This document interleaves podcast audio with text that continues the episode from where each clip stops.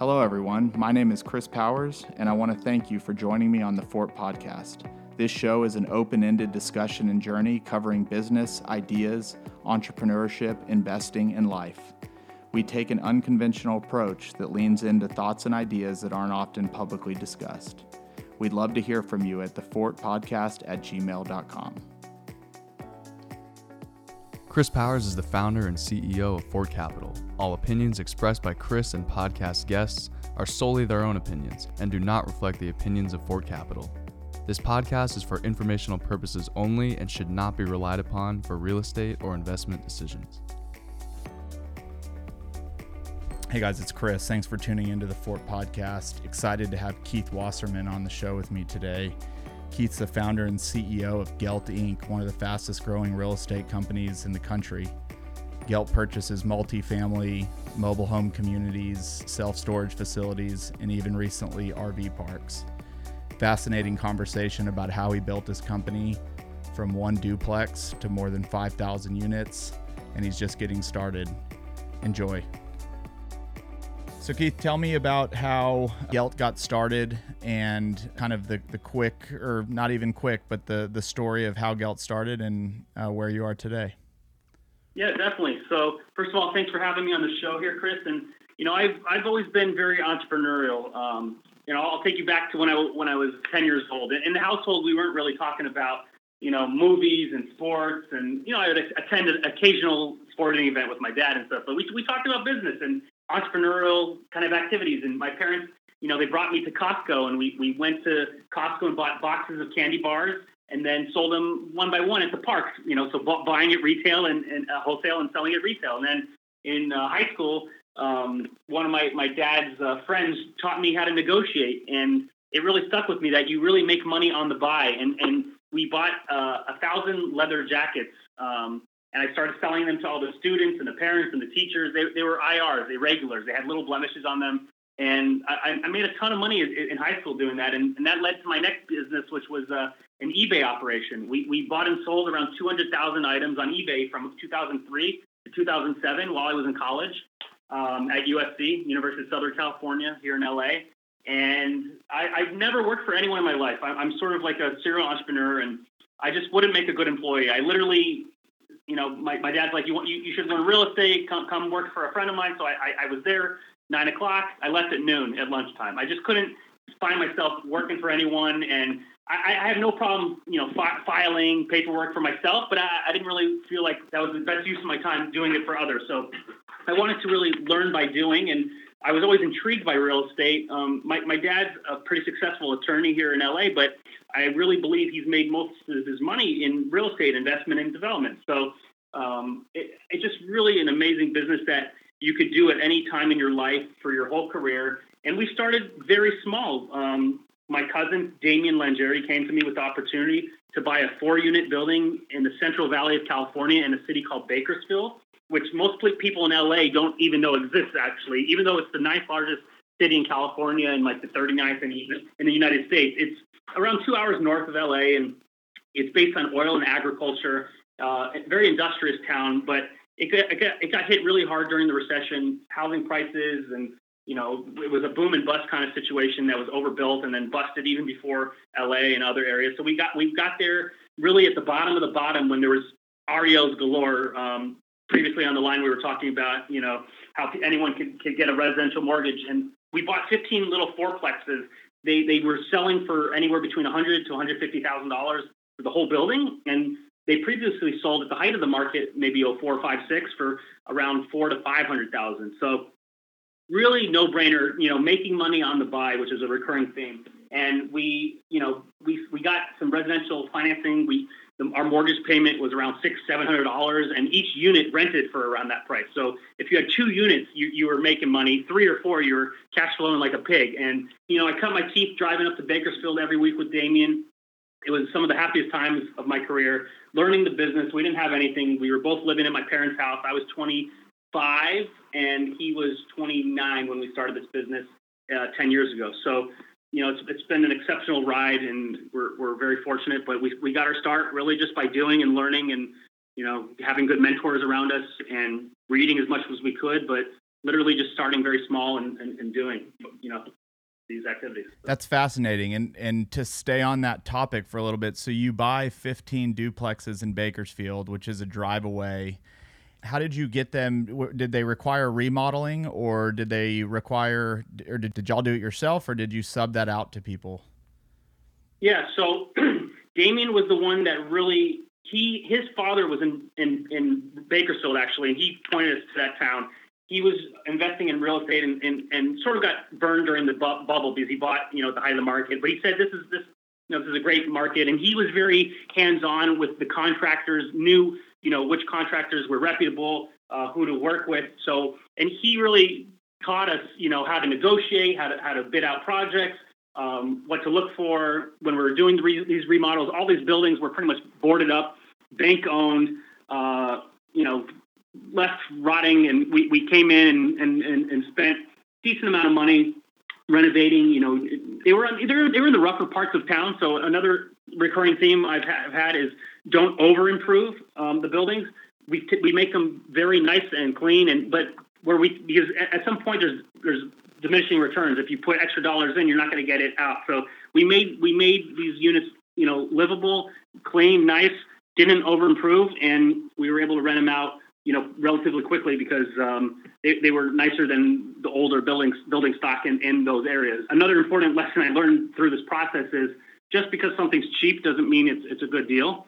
You know, all these initial fourplexes were in rougher parts of town, and we, we, we didn't make as much money as we liked, but it set the building blocks for learning about where to buy, and we started buying in better locations in, in Bakersfield, for example, but better areas. And we did much better on those assets, and, and that led us to, to new markets. Uh, we, we moved into into uh, Phoenix, Arizona, right afterwards.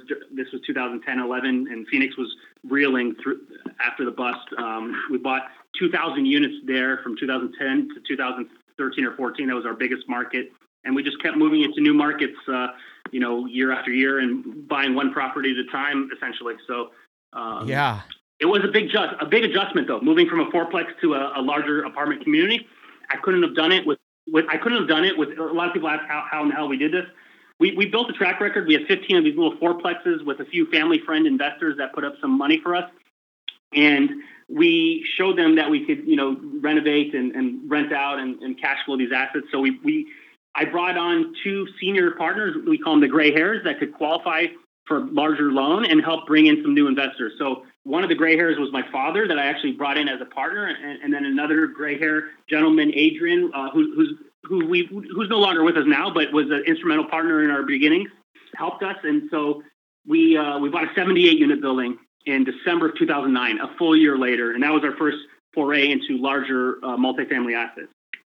Wow. Is Gelt uh, vertically integrated? Do y'all do management, construction, and everything, or do you third party out uh, some of the services? So that's a great question. Initially, we we didn't have any great luck with the property management companies in Bakersfield that were managing our fourplexes. So we actually created our own management company to service that, and then we started taking on other clients. It was pretty much a disaster. We're not built to be property in the property management business, especially remotely. I, maybe I, I have a different opinion if all my assets were in LA, but we right. even from the beginning days we outsourced management on the larger assets, and you know we, we were so we eventually got out of the property management business.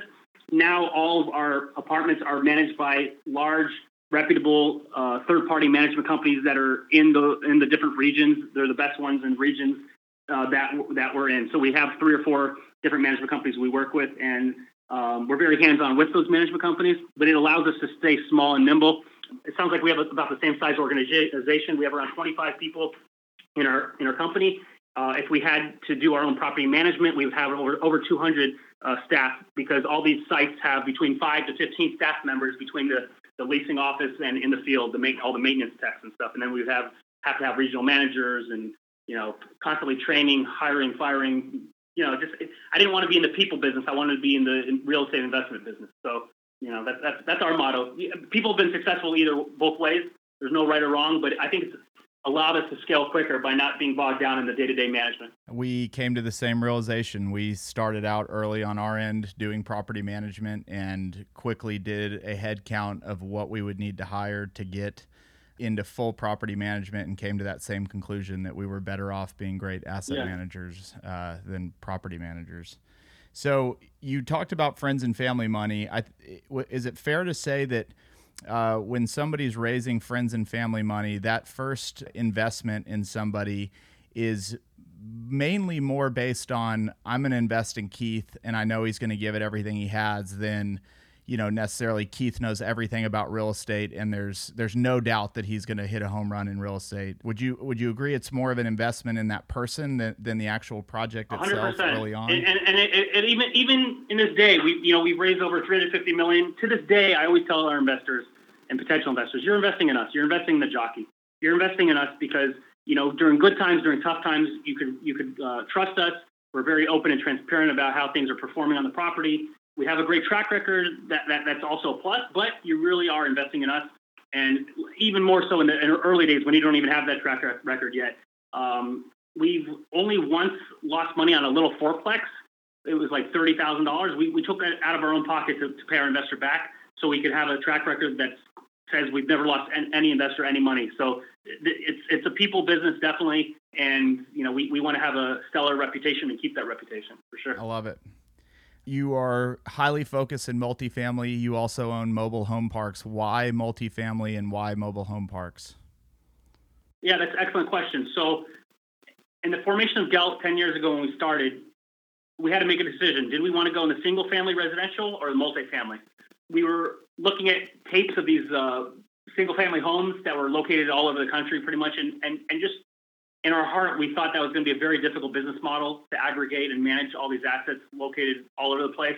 It, we like the model where you have max in, in, one apartment community could have. I mean, some of our buildings are four or five hundred units. Uh, in, uh, you know, uh, in one air in one building instead of going to 500 homes that are scattered miles apart, for example. So right. we like we like the business model much better on multifamily. You could finance it much better the aggregators ha- have done okay. Some have gone public and raised a lot of money. I, I don't think they've made tons of money on, on like operations. It's more just price appreciation. It was a one time, you know, in our lifetime kind of thing to, to be able to buy all these REO homes. I'm in the business of long term holding.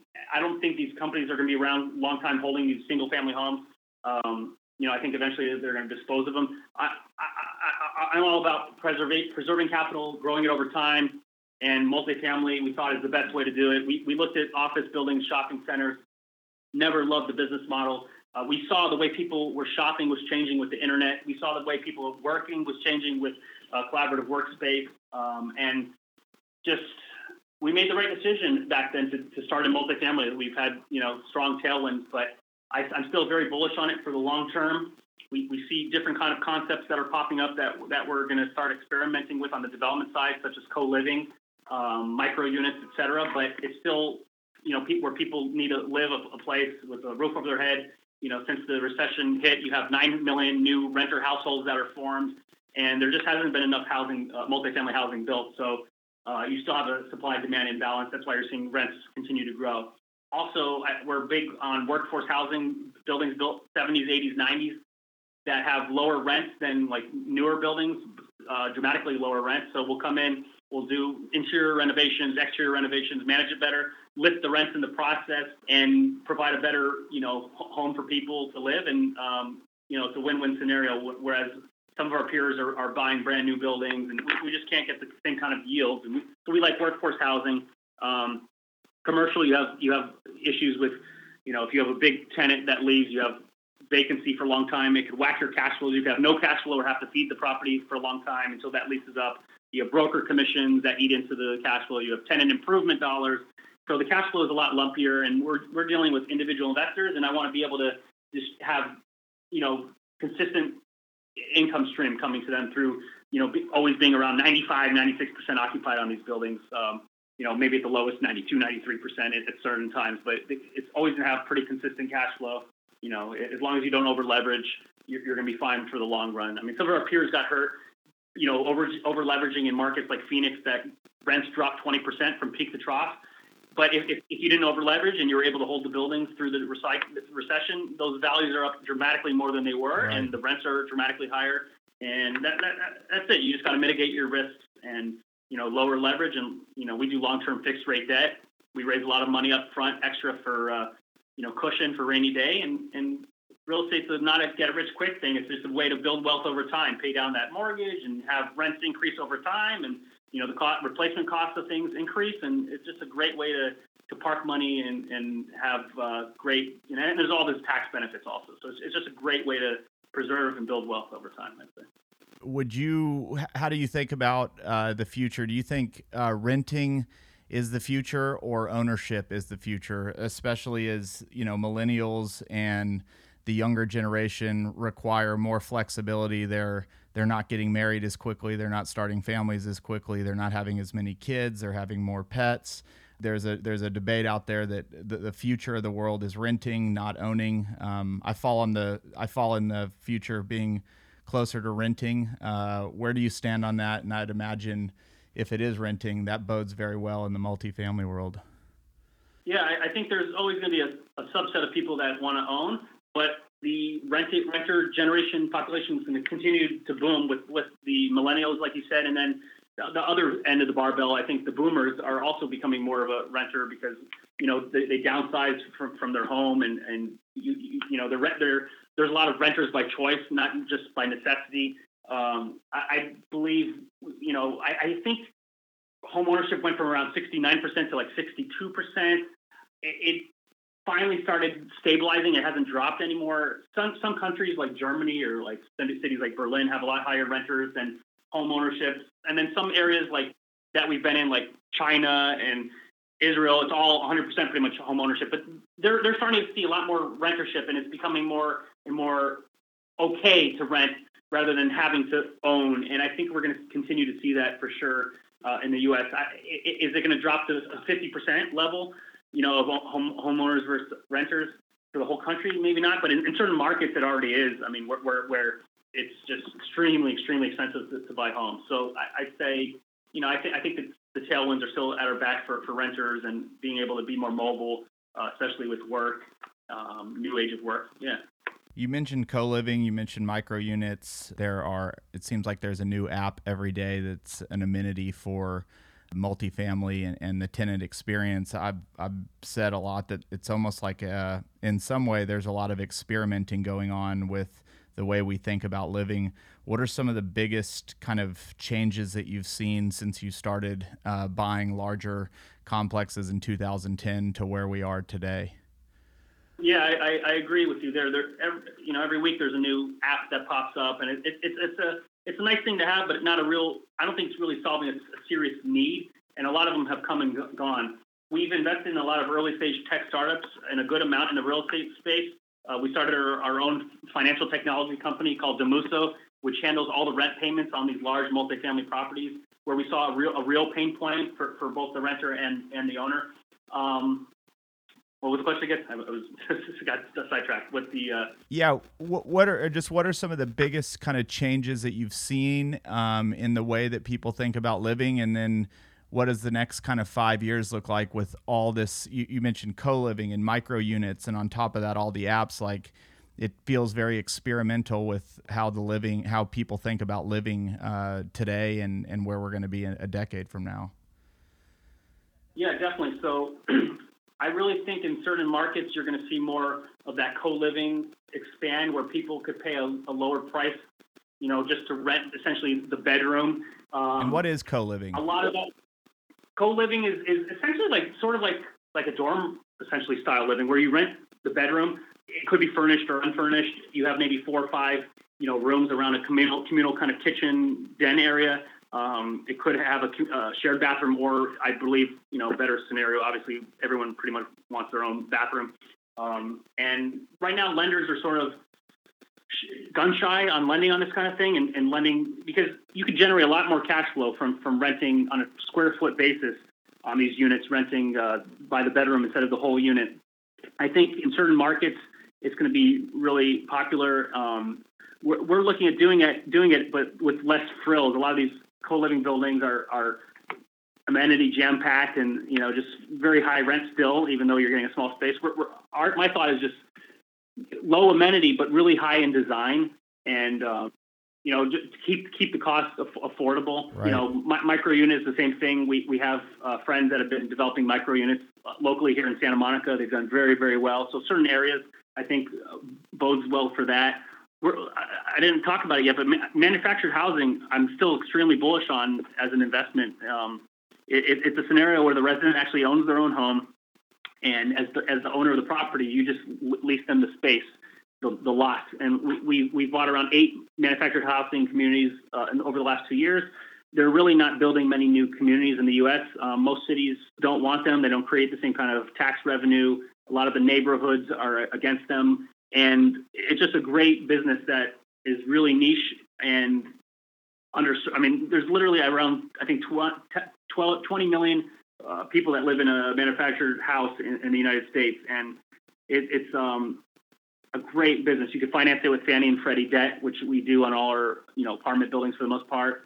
Generate a tremendous amount of cash flow and two years ago was a lot easier to, to, to buy and make make a lot of money on these things, but now you have a lot of institutional capital pouring in from the likes of like Carlyle, Brookfield, Colony Capital, et cetera. So it's getting tougher uh, as as an apartment buying, finding good deals there, but still love the asset class because it is people where people live. Uh, the residents stay on average 10 years, uh, so you have long long tenancy. It costs a lot of money to disassemble and transport a home, so those homes pretty much stay there and yeah, we, we buy pretty much three three star um, communities, and it's workforce housing. It's affordable, three to five hundred dollar lot rent, and you know where the apartment rents in those markets are at least a thousand, twelve hundred plus. So you know you're you're less than half the, the cost of apartment living, and you don't have to share a wall with someone. And uh, some we we make these communities really nice, you know, really attractive landscaping and adding amenities and it, has been a it's been a good business for us too. So as the owner, you're responsible for the common areas, the amenities, and then I'm assuming providing electricity and water to each lease space. Correct. Yeah. So it's it's it's we're long term holders of real estate, and, and this asset class is like the the least cost like for capex over time because you don't own the actual homes. You know, whereas on our apartments over the years, we're gonna have to replace roofs and asphalt and you know uh, electric electrical systems and, and boilers and chillers and all, all kinds of stuff. Whereas it, this has much less capex requirements over time. So the, the, negative is in a good market, you can't push rents as quickly as, a, as an apartment would. But right. the flip side, I think, is, is, during a down market, I don't think you're going to see the, the, same kind of um, you know drop in rents. So. Are people signing uh, annual contracts or leases? Or are they signing, you know, multi-year, five-year, ten-year? Is it just year to year? Yeah, it's, it's pretty much year to year, just just like um, multifamily. And you know, we we we we've seen rent growth, not not as much as as, as in multifamily, but my asset managers love dealing with with it because it's very little things going on in the property, and um, we try to buy communities that have little park owned home inventory. If we if we do inherit a community, if we buy a community that has some park owned homes, we'll, we'll try to sell them off to start just getting that lot rent going and it's been, it's been a great business. That's great. Are there any other asset classes that y'all are focused on besides uh, multifamily and mobile home communities? Yeah, a, a, third one that sort of fits our criteria is self storage. Also, another one that's a very low capex required asset over over time. We like buying those in high barrier to entry markets. So we bought our first one a few months ago, actually, in Southern California here in South Pasadena. It makes a great redevelopment site as well. It, it, this site was on the light rail um, on a street that has tons of retail, shopping, et cetera. And you know, it was it was built in the I don't know early '90s, a long time ago, before the area has really changed a lot. And I think uh, you know the rents were extremely below market, and it's it's not it's not going to require as much money to to renovate as a like an apartment community to get the rents up. And and and literally all the other storage facilities in the area were all you know 98 99 percent occupied and uh, there's a there was a moratorium actually in, in, in South Pasadena so there's not going to be any new competition even built. So, you know, that's another industry we really like. I'm, I'm, I'm cautious about technology impacting that one, though. You have a lot of tech startups in the space, but I, I think that's only going to serve niche customers. And I think self storage long term still going to be uh, a good asset class. So we're, we're, we're doing that. And then um, we, we bought an RV park as a, as a really um, interesting opportunity. It was a, a 66 site RV park in Monterey, California, right on the ocean, and it had extra land adjacent to it where we could build an extra 22 pads.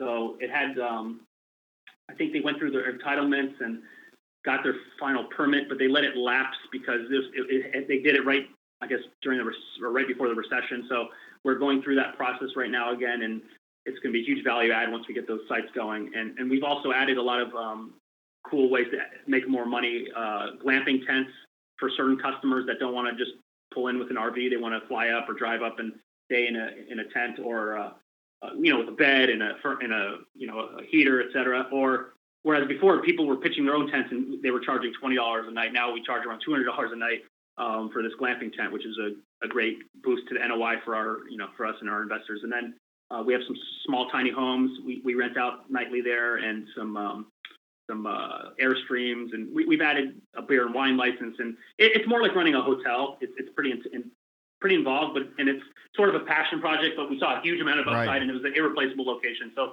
I'd say we'll, we'll look at more of those. RVing as a whole, it, as an industry, is really picking up. I think last year or the year before has seen the most RV sales ever. They started really picking up. You have millennials now that are more, you, you know, tra- traveling the country and are more mobile, and you have the boomers that are big, you know, population that that likes doing this. Um, you know, being a city guy, I've, I've only done it once, but I had a lot of fun being in an RV driving up the coast of California. So definitely, uh, you know, good asset. RV, RV storage is another one that we're looking at because it, people, uh, you know, in, in, cities don't really have places to, to, to put these RVs, and they'll, they'll, they'll pay up for, for storage because these RVs could cost up to half a million dollars. I mean, it's, it's uh, pretty amazing. It's expensive as homes in some areas. So, you know, it's a second home for people essentially. So, yeah, I'm, I'm, I'm bullish on that too. And we're, we're entrepreneurial and opportunistic, but the, the bread and butter of what we do is still, you know, multifamily. Yep. Um, value add for the most part. We, we do some development, but only locally in LA where we know the areas, know all the local, you know, rules and, the, and just it's in our backyard. It's easier to oversee. Yeah, no. So the the RV the RV model is a lot more uh, short term rentals, people coming in and out, as opposed to mobile home parks, which is a long term stay. Correct. Yeah, the mobile home park it, it's called mobile home, but it's really not mobile. It, it costs around I, have heard seven to ten thousand dollars or more to disassemble and transport, you know, a manufactured home. And you know, you sometimes see them going down the highway in sections. There, you you have uh, like single wide, double wide, triple wide. So they, they, they do them in sections. And yeah, it's it's it's a costly thing to move. So they're very stationary. And if so, if a resident wants to leave, essentially they'll, they'll and they own their home, they'll just sell it to another person that will buy it, and then you know continue paying that lot rent. So it's um, definitely not mobile. it's not a it's stationary. Yeah.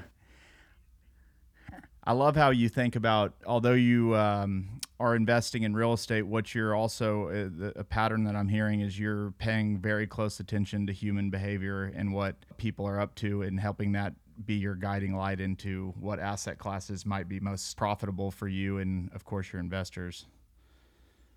Absolutely, yeah. We're constantly, you know, seeing what the big trends are and you know, looking looking for opportunity. I think someone asked what would I be doing now if I was just starting the business in, in this market. I'd say I, I would I would take a close look at um, they call them cloud kitchens or ghost kitchens. Uh, you have Travis Tra- Travis Kalanick of Uber started, or actually he bought into this business and he's running it now called Cloud Kitchen, and they are essentially what they're doing is they're taking uh, in, in industrial buildings that are sort of infill, converting them into commercial kitchens, allowing restaurateurs to essentially open up an online only restaurant without having a physical real estate footprint. And so it keeps the, it keeps the cost down. It's turnkey. A restaurateur could, could start with one concept, see how it does. If it doesn't do well, switch switch switch to another concept. So you have not just entrepreneurs and startups, but you also have established restaurants um, that that take space in these these cloud kitchens, and they literally it doesn't bog down the back of the back of the house because you have so much more delivery because of Postmates and you know uh, DoorDash and Grubhub, and I think it's really you know why need that real estate on the you know very expensive real estate to rent out if you're doing a lot of takeout business. Maybe you could you know have a smaller footprint and have different locations making preparing the food offsite and and and um, partnering with these or developing your own. I don't know uh, exactly what they're doing, but essentially all these delivery services know where people are pinging from. So if they see a lot of people pinging from a certain part of LA, let's say, uh, for their restaurant, they don't have to be located there. They can just have a,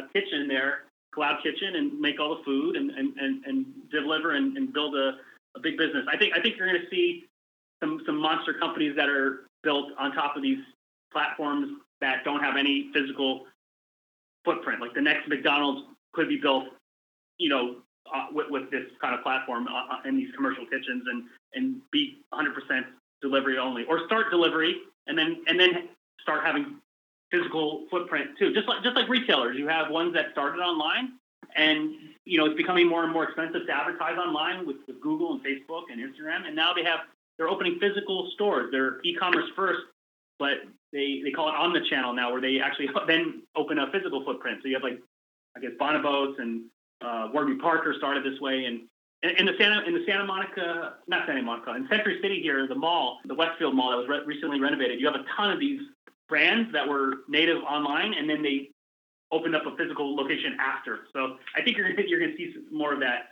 in um, in restaurants and, and, and that trend with, with these cloud or ghost kitchens. They're, they're doing it. They started in other countries like in India years ago, and I think it just started catching on here. But it, it makes sense to reposition old, you know, outdated uh, space that for, for this kind of need. That's fascinating. Travis, if you're listening to this, we have a lot of industrial in DFW. We'd love to be chatting. How do you think about going into a new market? What what drives you there? And then once you have decided on a market, how do you kind of set up? How do you find your property manager? Who's going to do all your construction and renovations? Do you have to achieve a certain economy of scale to be profitable in a new market? How do you think about all that? We're sort of market driven first, so we'll study, you know, months or years on a market, really understand the local market, and then dive in big in that market. Any market we go into, we try to get at least a thousand, you know, units. So our first market was Bakersfield. We liked that one based on oil and agriculture, its proximity to LA, and uh, you know, prices were whacked really hard there. We got there first. It came out of the, the cycle really nicely. Oil was over $130 a barrel at the time, and you know, it was it was doing really well. They added a ton of jobs, and then we moved into Phoenix because we studied that market and saw that it was, uh, you know, the I think eighth largest city in the United States. It's one of the top ten largest cities, maybe fifth actually. It's, it's it's a huge city, and I've been growing up going to Phoenix. My grandparents lived there. Saw the market just boom, and they had a huge bust. And I knew in my heart it was not, it wasn't going to be down forever. They had the immigration bill passed that 100,000 people illegals left, and a lot of these communities were reeling because of the loss of people and, and jobs. But literally, it, it, rebounded very nicely, even quicker than we thought.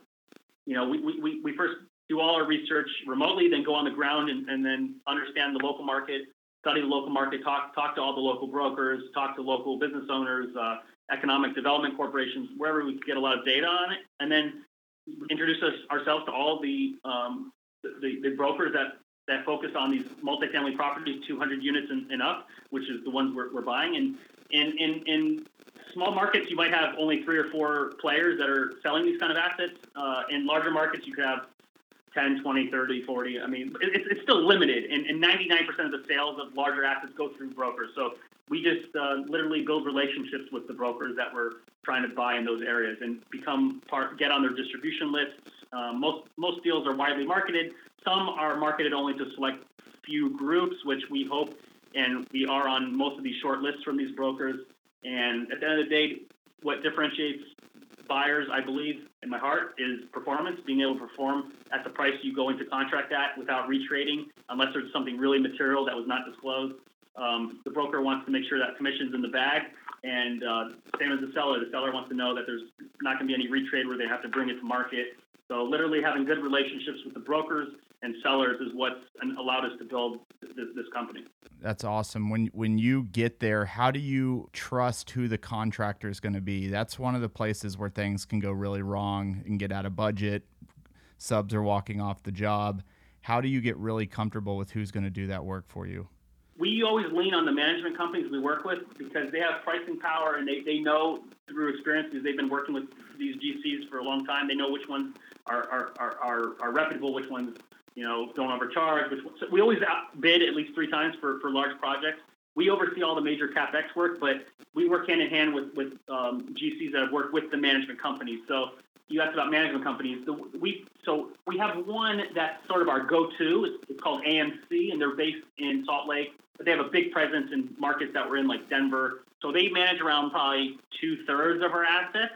If they're in a market, if they're in the, a market that we're going to, um, we always make sure that they have a good regional presence there, just because they're in a market. It, it, it, it, all boils down to the people. So it's like we like their company and their culture and what they, what they're all about, and they're very aggressive. For example, on other income, and they, they run a pretty lean ship. But as long as they have a good regional presence there in those markets, we'll go with them. If they're not located there or they don't have a strong regional presence, we'll go with um, the two or three other ones that we use we always vet the management companies, talk to you know other clients of theirs, and it's a small industry. Like all the large multifamily owners know each other. Um, for the most part, we all go to the same industry events, and that's another thing I always try to be a friendly competitor with people um, because we're always buying and selling from each other. So, like for example, eight of our last nine deals have we bought from one large fund that sells 40 plus deals a year and buys 40 plus deals a year. So, um, I'd say just it's all relationship driven, and um, you know we lean on our relationships with our management companies just like we do on our with our brokers. So have you you found a lot of success in building relationships and finding opportunities going to some of these bigger multifamily conferences?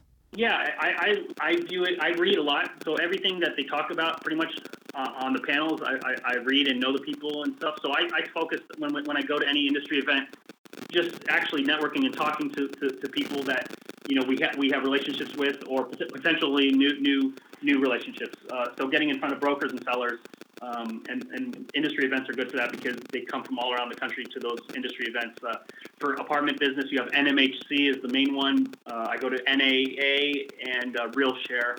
Um, so there's three or four that I go to every year uh, for the apartment industry, and it, it, it's you know I read all the industry news. I um, I'm, I'm a part of uh, you know, YPO and, and part of the like multifamily division there. We, we always meet once a year. We have a big symposium.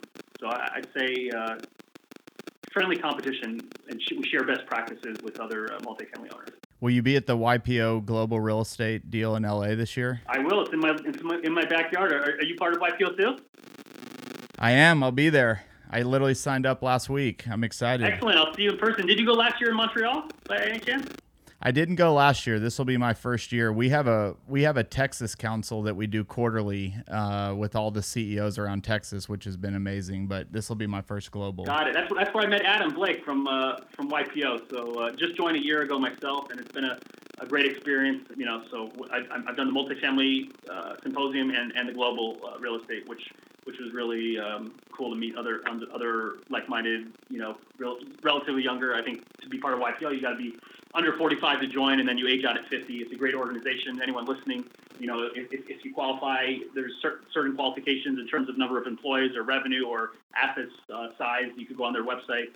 If you qualify, I'd say definitely look into YPO. It's a great organization. You, you know, I've made a lot of new friends that way, and and, and learned a lot in the process. It's incredible. It's been one of the most life changing things that I've been a part of, and I don't say that lightly. You mentioned having 600 investors. Do y'all raise money from I'm assuming a lot of individuals, but do you also have kind of go to groups that write much larger checks than maybe an individual would? Or how have you gotten to 600 investors? Yeah, so we got to 600 investors literally one at a time. We started with one investor who was the first investor was a, a, a gentleman who worked for my dad 10 years ago, maybe, and this was 10 years ago, so a long time ago. He used to work, he was an attorney at my dad's law firm, and moved to Israel and was catching up with my dad and telling him he was interested in real estate and investing in America. And literally, you know, my dad was telling him about what we were doing, and that was our first investor. And then the second investor was a family friend um, who invested with us that has known, you know, my family a long time. And then I started having my own personal friends come in, and then the family friends started telling other friends, and then my dad started having, having some clients come in, and we've built this one investor at a time, one property at a time. And we have a minimum investment of 100,000 per deal, that which is stated in the offering memorandum. However, if someone wants to start with 50,000 um, just to get more comfortable with us, you know that that's fine as well. Like the current deal we're buying right now, we're closing on in a month from now is a 62 million dollar purchase. We're raising around 25 and a half million dollars. We have around 150 investors in that deal. So. Wow. Um, I mean, if you do the math, we, we have a ton of $100,000 investors, which is the most common check size, but we have some larger ones that skew it like up to a million dollars and and then some 50s even 25 if someone's younger up and coming really hungry that i like uh, you know I, the earlier you can start investing the better as long as you don't need need these monies these are illiquid kind of investments which i actually like i like that you you can't click a button and, and sell it in a panic. Um, right. Where I've done that in the stock market, and I wish I didn't. Like, you know, I had I had Netflix that you know, all my bar mitzvah money was in Netflix, and that would have gone up a hundredfold if I didn't sell it when it only went up two times because it dropped and I got scared or something. You know, so I like the illiquid nature of it actually, and it's it's actually really good for a lot of our investors. We have a lot of investors now that are in. Um, uh, professional athletes, for example, one, one of my um, newest team members was a former uh, professional athlete for the um, New York Mets, and he, he has a lot of uh, you know teammates and friends that are investing with us, and it's good because they have short careers,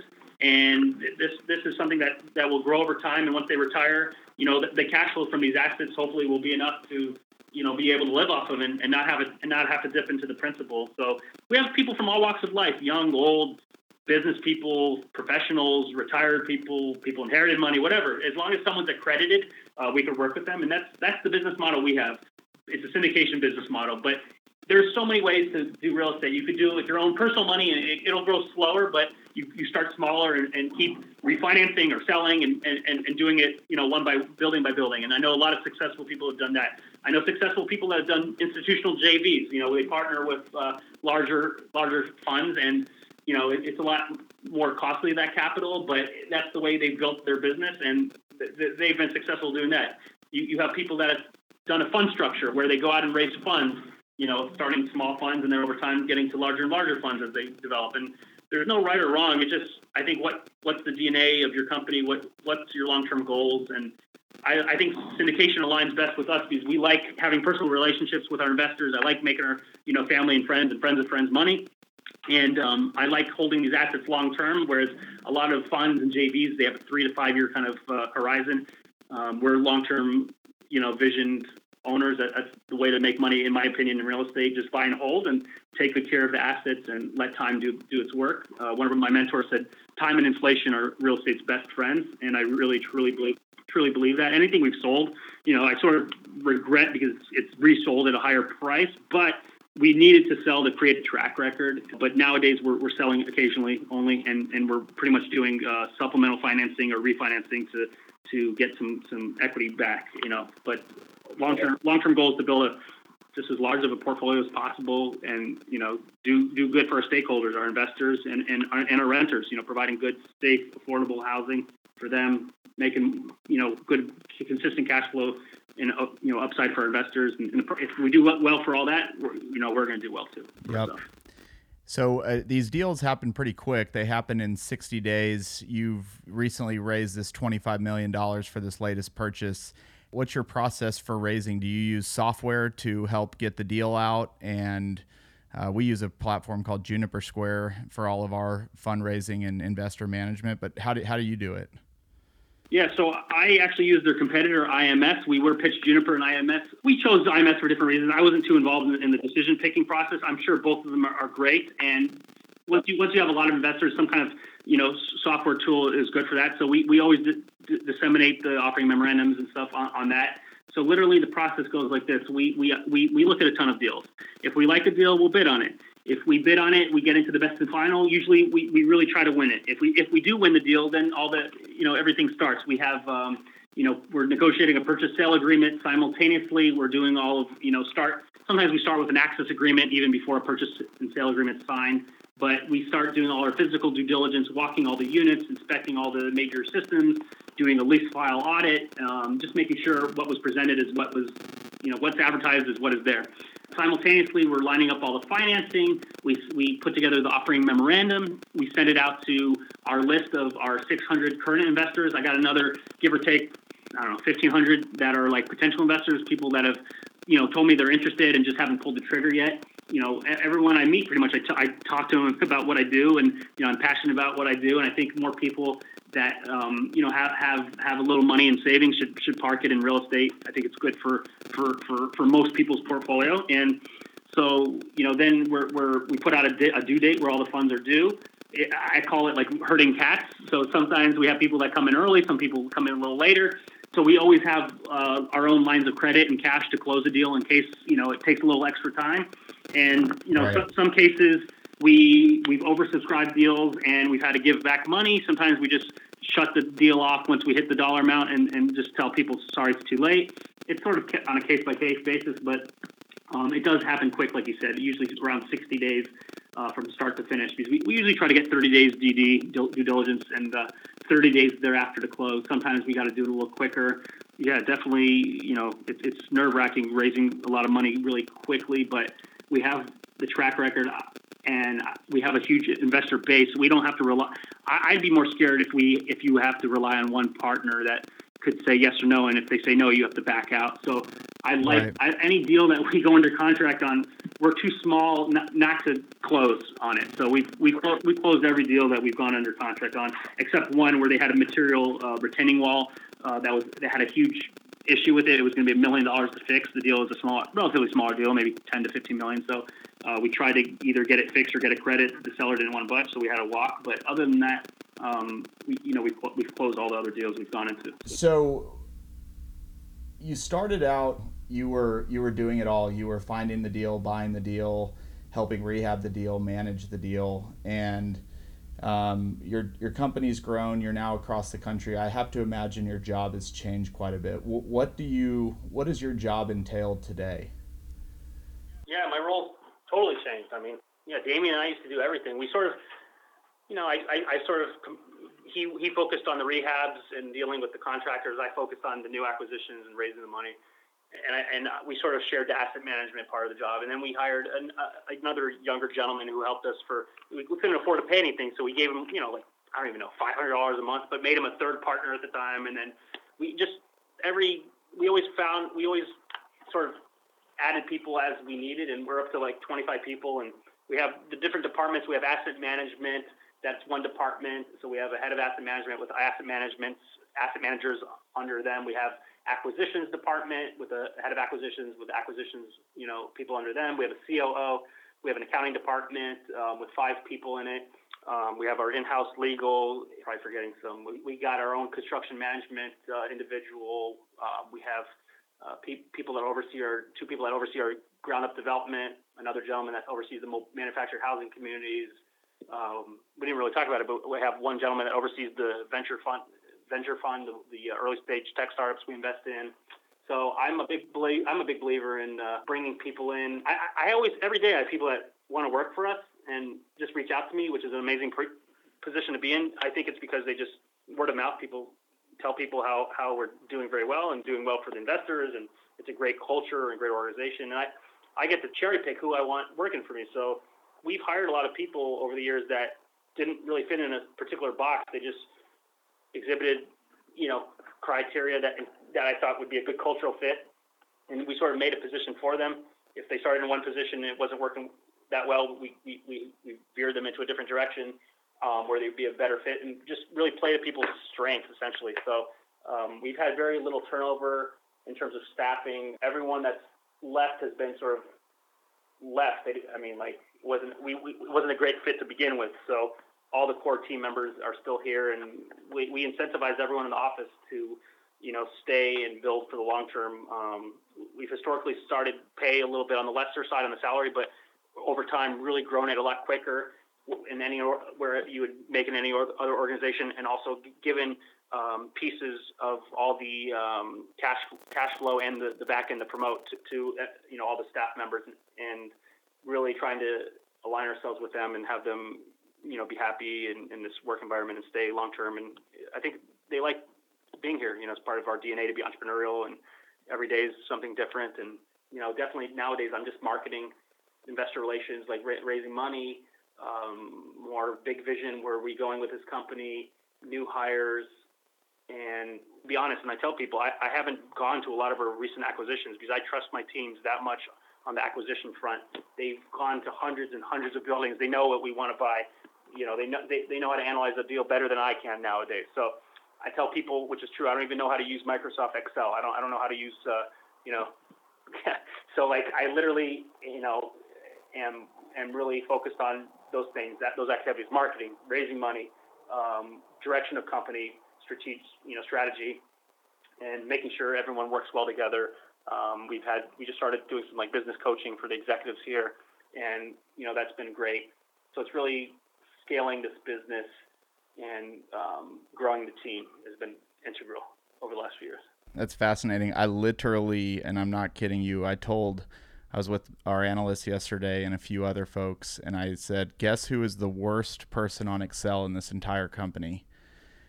Me. I am. Yeah. My my original Excel model was a little one pager, and um, I know how to read Yeah. them. I know what they mean, but I cannot build them. I am awful on Excel. Yeah, I mean, I literally could just put numbers in fields. I don't know anything else. But even for the begin, even for the beginning, I didn't joke. I mean, I could have learned it myself and, and done it, which some people do. But the, the, that actual third person we brought on was our analyst, and you know, from, from we, we, we sort of hired to where our weaknesses were and, and really focused on what we were good at. And I think that's important for any you know people in their in their careers. Where, uh, and this is a, a question I get asked a lot, and I'm sure you do as well. And I never have a, a great answer because it to me it just feels like it will never end. There's always something else. But where is your company going to be in 10 years, or wh- what's the end point, or does it survive you, or you know what, what does the end look like? Yeah, so so the end is my life is over, and my hopefully, God willing, one of my one of my kids will be in the business. Um, if not, one of my kids will have good leadership in place that that takes it to to, to the next level. So, you know, I think um, it's not you know I'm never going to liquidate these buildings. Um, you know, occasionally we'll sell a building here and there to create some liquidity and you know put some money into our our pocket and our investors' pockets. But yeah, I'd say you know we're, we're, we currently own around uh, 5,000 apartment units and I'd say I'd love to own, you know, a nice round number of ten thousand. But in all reality, there's the sky's the limit. As long as we're doing a good job, and you know, I think um, you know the, the sky's the limit. But definitely, it, it's just a nice round number, and then and eventually, you know, breaking into the top fifty, you know, owners of, in the U.S. You got to have it around twenty thousand units, but. There's not. There's only maybe one or two other syndication companies that are on that list. They're they're, they're mainly uh, like publicly traded kind of companies or large funds um, that deal with institutional kind of investors. And I'd say just staying with our DNA and how we're building this business. And um, I'd say, you know, trying to own, I, we always try to invest as much money as we can in, in our own deals. And I, I'd like to just becoming a bigger and bigger portion of the capital raises over time as uh, we, we grow this thing. Um, the investors always, always, that's the first question. How much money are you putting into the deals? And, you know, the truth is I, I put as much as I can in, into the deals, but, um, and, and which is scaled. You know, I started very small and now it's getting bigger and bigger but um, I'd say Real estate's expensive. yeah, real estate's expensive. It, it, it you know costs a lot to run run run the business here. But the, beauty is I'm not under the gun to buy buildings. Whereas our people that raise the fund, they have a finite time frame where they have to deploy the capital, so they'll, they'll start overpaying for things. And you know it's it's um it's it's very important to be patient. I think especially as the prices have gone up over the last you know let's call it seven eight years. We've been more picky and more patient. And one of my mentors always taught us it's better to re- better to regret not buying a property than to regret buying a property and having issues down the road. So um, definitely, you know, try, try to heed, heed that, that warning. Do you think growth will come through a property by property acquisition, or do you think you'll eventually start buying out maybe companies or entire portfolios growing that way? Yeah, portfolios. We, we bought a bunch of two property portfolios. Yeah, I, I guess once we're large enough and as long as, you know, some, some, some points of the cycle, like right now, I think people are paying up for portfolios. A lot of these large companies need to deploy capital. So they're, the larger the portfolio, they'll, they'll pay a premium. Whereas sometimes in the market, if someone needs to dispose of a lot of assets and it's a depressed situation, you could buy it and at a discount, you know, than buying them one by one. So, um, you know, we're, we're sort of constrained. We can only maybe raise up to, I don't know, call it 35 million on any one particular deal. You know, we, we only try to do one deal at a time. So uh, eventually it would be great to just be able to do larger portfolio buys or multiple deals at the same time. But it, it's literally very hard to find deals now anyway. So it's, it's not like if we if we uh, found more deals, I think the money still would come. It's just very hard to find good opportunities right now at this point of the cycle. But we, they are they are out there still. Yep. Now that it is it has gotten a lot tougher. I got a couple more questions for you. This has been fascinating. First is what does GELT stand for? G E L T Inc. is Keith's company, and what does that stand for? Yeah. So literally, the word gelt means money in Yiddish, and you know, I, I grew up. My grandparents are Holocaust survivors, and I wanted a, a, a cool short Yiddish word that was part of our DNA, and you know, not just money, but it means like during Hanukkah time, we give these chocolate candies, you know, Hanukkah gelt, and it's um, I don't know, it's a, it's a cute kind of thing, and, and I, it, it involves like giving back, and you know, we're very charitable in all the different um, you know communities we invest in, but not just that. We we literally just started our our a 501c3 called Resident Relief Foundation. It's a public nonprofit that we're covering 100% of the overhead for. So all the monies that come in go out to to renters that are at um, in need of of funds because of a financial crisis. So some of the people have had job losses is the most common. Other people, you know, had medical bill, car accident, different things that they, they would have been on the street or evicted. And we, we've literally had a lot of industry support and have helped uh, 50 individuals and families last year, hopefully double that to 100 this year.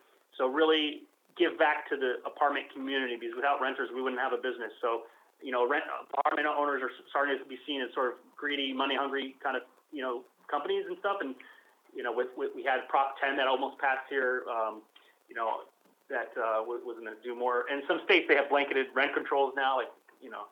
So I, I'd say there's a lot of pushback, and we want to try to show that, have a good PR campaign for our industry, but also to really help, you know, people that need the help. Uh, responsible renters that have never, not never, but I think we have a criteria: nine months of paying rent on time, not no late fees and stuff, and you know, we, we, we help. It's a win-win-win. The, the the apartment owner gets to keep a good tenant in there.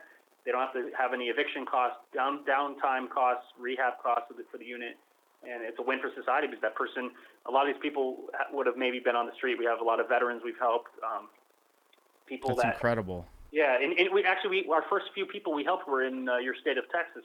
When you had your Hurricane Harvey go through, a few residents um, contacted us via their management companies. We always give the money to the management company, so the resident can't u- can't use it to buy you know big screen TV or whatever. So it has to be used for the payment of rent. And a few uh, single fathers that worked, worked multiple jobs, they had their places of employment, you know, were were damaged and were closed for a few, you know a few months, but the, they're they're home. They still had to pay their rent for their apartment community, right? So they didn't even understand about eviction and what happens to your record and how hard it is to find another home once you have that on, on your record. So we literally helped um, keep those those individuals and, and they had kids in, in their homes. And um, the average, our average grant's only been 1.6 months worth, I think, of rent. Um, originally, I thought we were going to have to give up to six months of rent for people, but people are pretty resilient. They just need that that hand up instead of a handout. You know, just to you know give them a little breathing room. To, uh, we were talking offline a little bit about a company we, we support called Lambda School, which uh, yesterday they just announced that they are going to be paying a living stipend of $2,000 per student uh, for their nine-month program. It's a computer science program for uh, programming and iOS development and coding and stuff beyond my pay grade. I couldn't, I don't think I could do, but they literally, um, they have over a, a thousand concurrent students right now. They just started a year and a half ago. There's, they're paying the students to go right now, and they make money on an income share agreement. Once you have a job that pays over fifty thousand dollars a year. They they split in, in, in the in the in the income for like up to two years, and it caps out at a certain dollar amount. And literally, they are now paying you know the students. So it, it's leveling the pay playing field. You have you know, you're gonna have students from all walks of life. Uh, most of their students are not you know college age. They're actually people that are changing careers. They're stuck in dead end jobs. They're tired of working for minimum wage, and you know they they do this program they're they're smart enough to learn how to code and whatnot and, and change careers and they, they start earning the average salary is close to six figures. It's pretty crazy. I mean they the, they're taking people from you know fifteen dollars an hour to seventy five to one hundred fifty thousand dollars annual pay and it's it's it's unbelievable and um, you know that's a company that we invested in early on in uh, the education space and it's just um, I don't know I just love the company. It's, doing well financially but also helping tons of people and it's just going to continue to grow. Uh, you know, globally, I think. So. I, I've been fascinated by it. And so, and to confirm, if you are uh, looking for a job and computer science is in need of many new people, you can go to Lambda School for free and they will pay you a stipend. And then once you have graduated and you get a job, then you pay them back. So, the traditional university, where a lot of students are going into a lot of debt with no guarantee of a job or a future that could even pay off that student debt it's the flip with Lambda. They're on they're they're holding themselves accountable, saying if we can't make you successful, you don't pay us. And by the way, we'll even pay you to come to our school. That is that is not only going to be it's a fascinating thing for consumers any university that's not keeping an eye on this model better start looking quick because i have a feeling it's about to flip uh, how we've thought about going to school forever exactly i mean look i, I think a four-year degree you know it's going to have its place still but i don't think every, it's a fit all i don't think every single person needs to go to college and like you know, a lot, a lot of people, they're better off going to a trade school. Essentially, Lambda is like a modern day trade school that's training for new age jobs.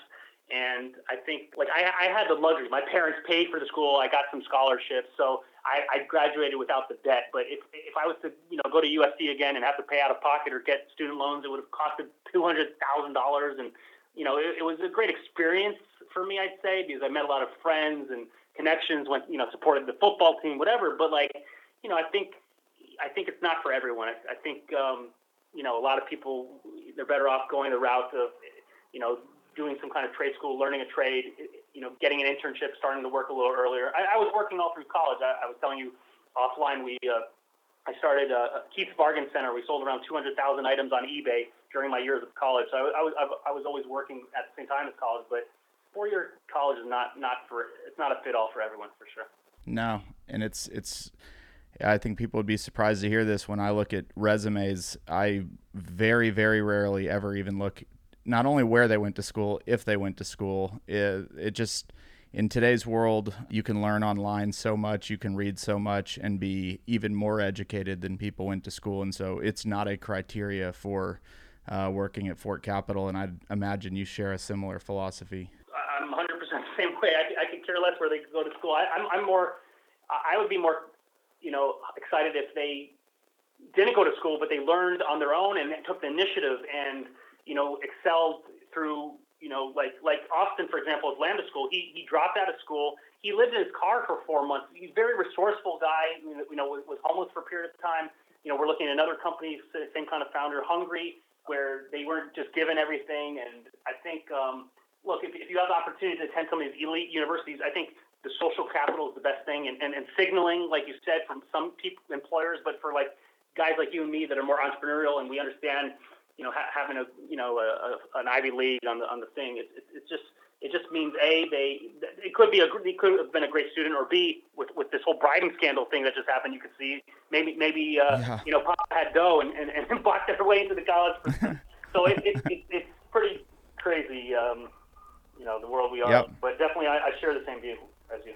It's changing quickly. Well, I, will wrap up with one more question, and I think you've answered it in different ways throughout this this great conversation. But for anybody listening that's on the on the fence about starting a company or wanting to move up in the company that they're at, or anything that um, you know they're taking some risk, what what would you tell them uh, have been some of the critical keys to your success and things that anybody could do that don't need money to do them? Yeah, so I'd say start small if you start small, your mistakes will be small, right? So the first building we bought, literally didn't have any money, didn't want to go to my dad for money, so we got an FHA loan, you know, only two or two and a half percent down.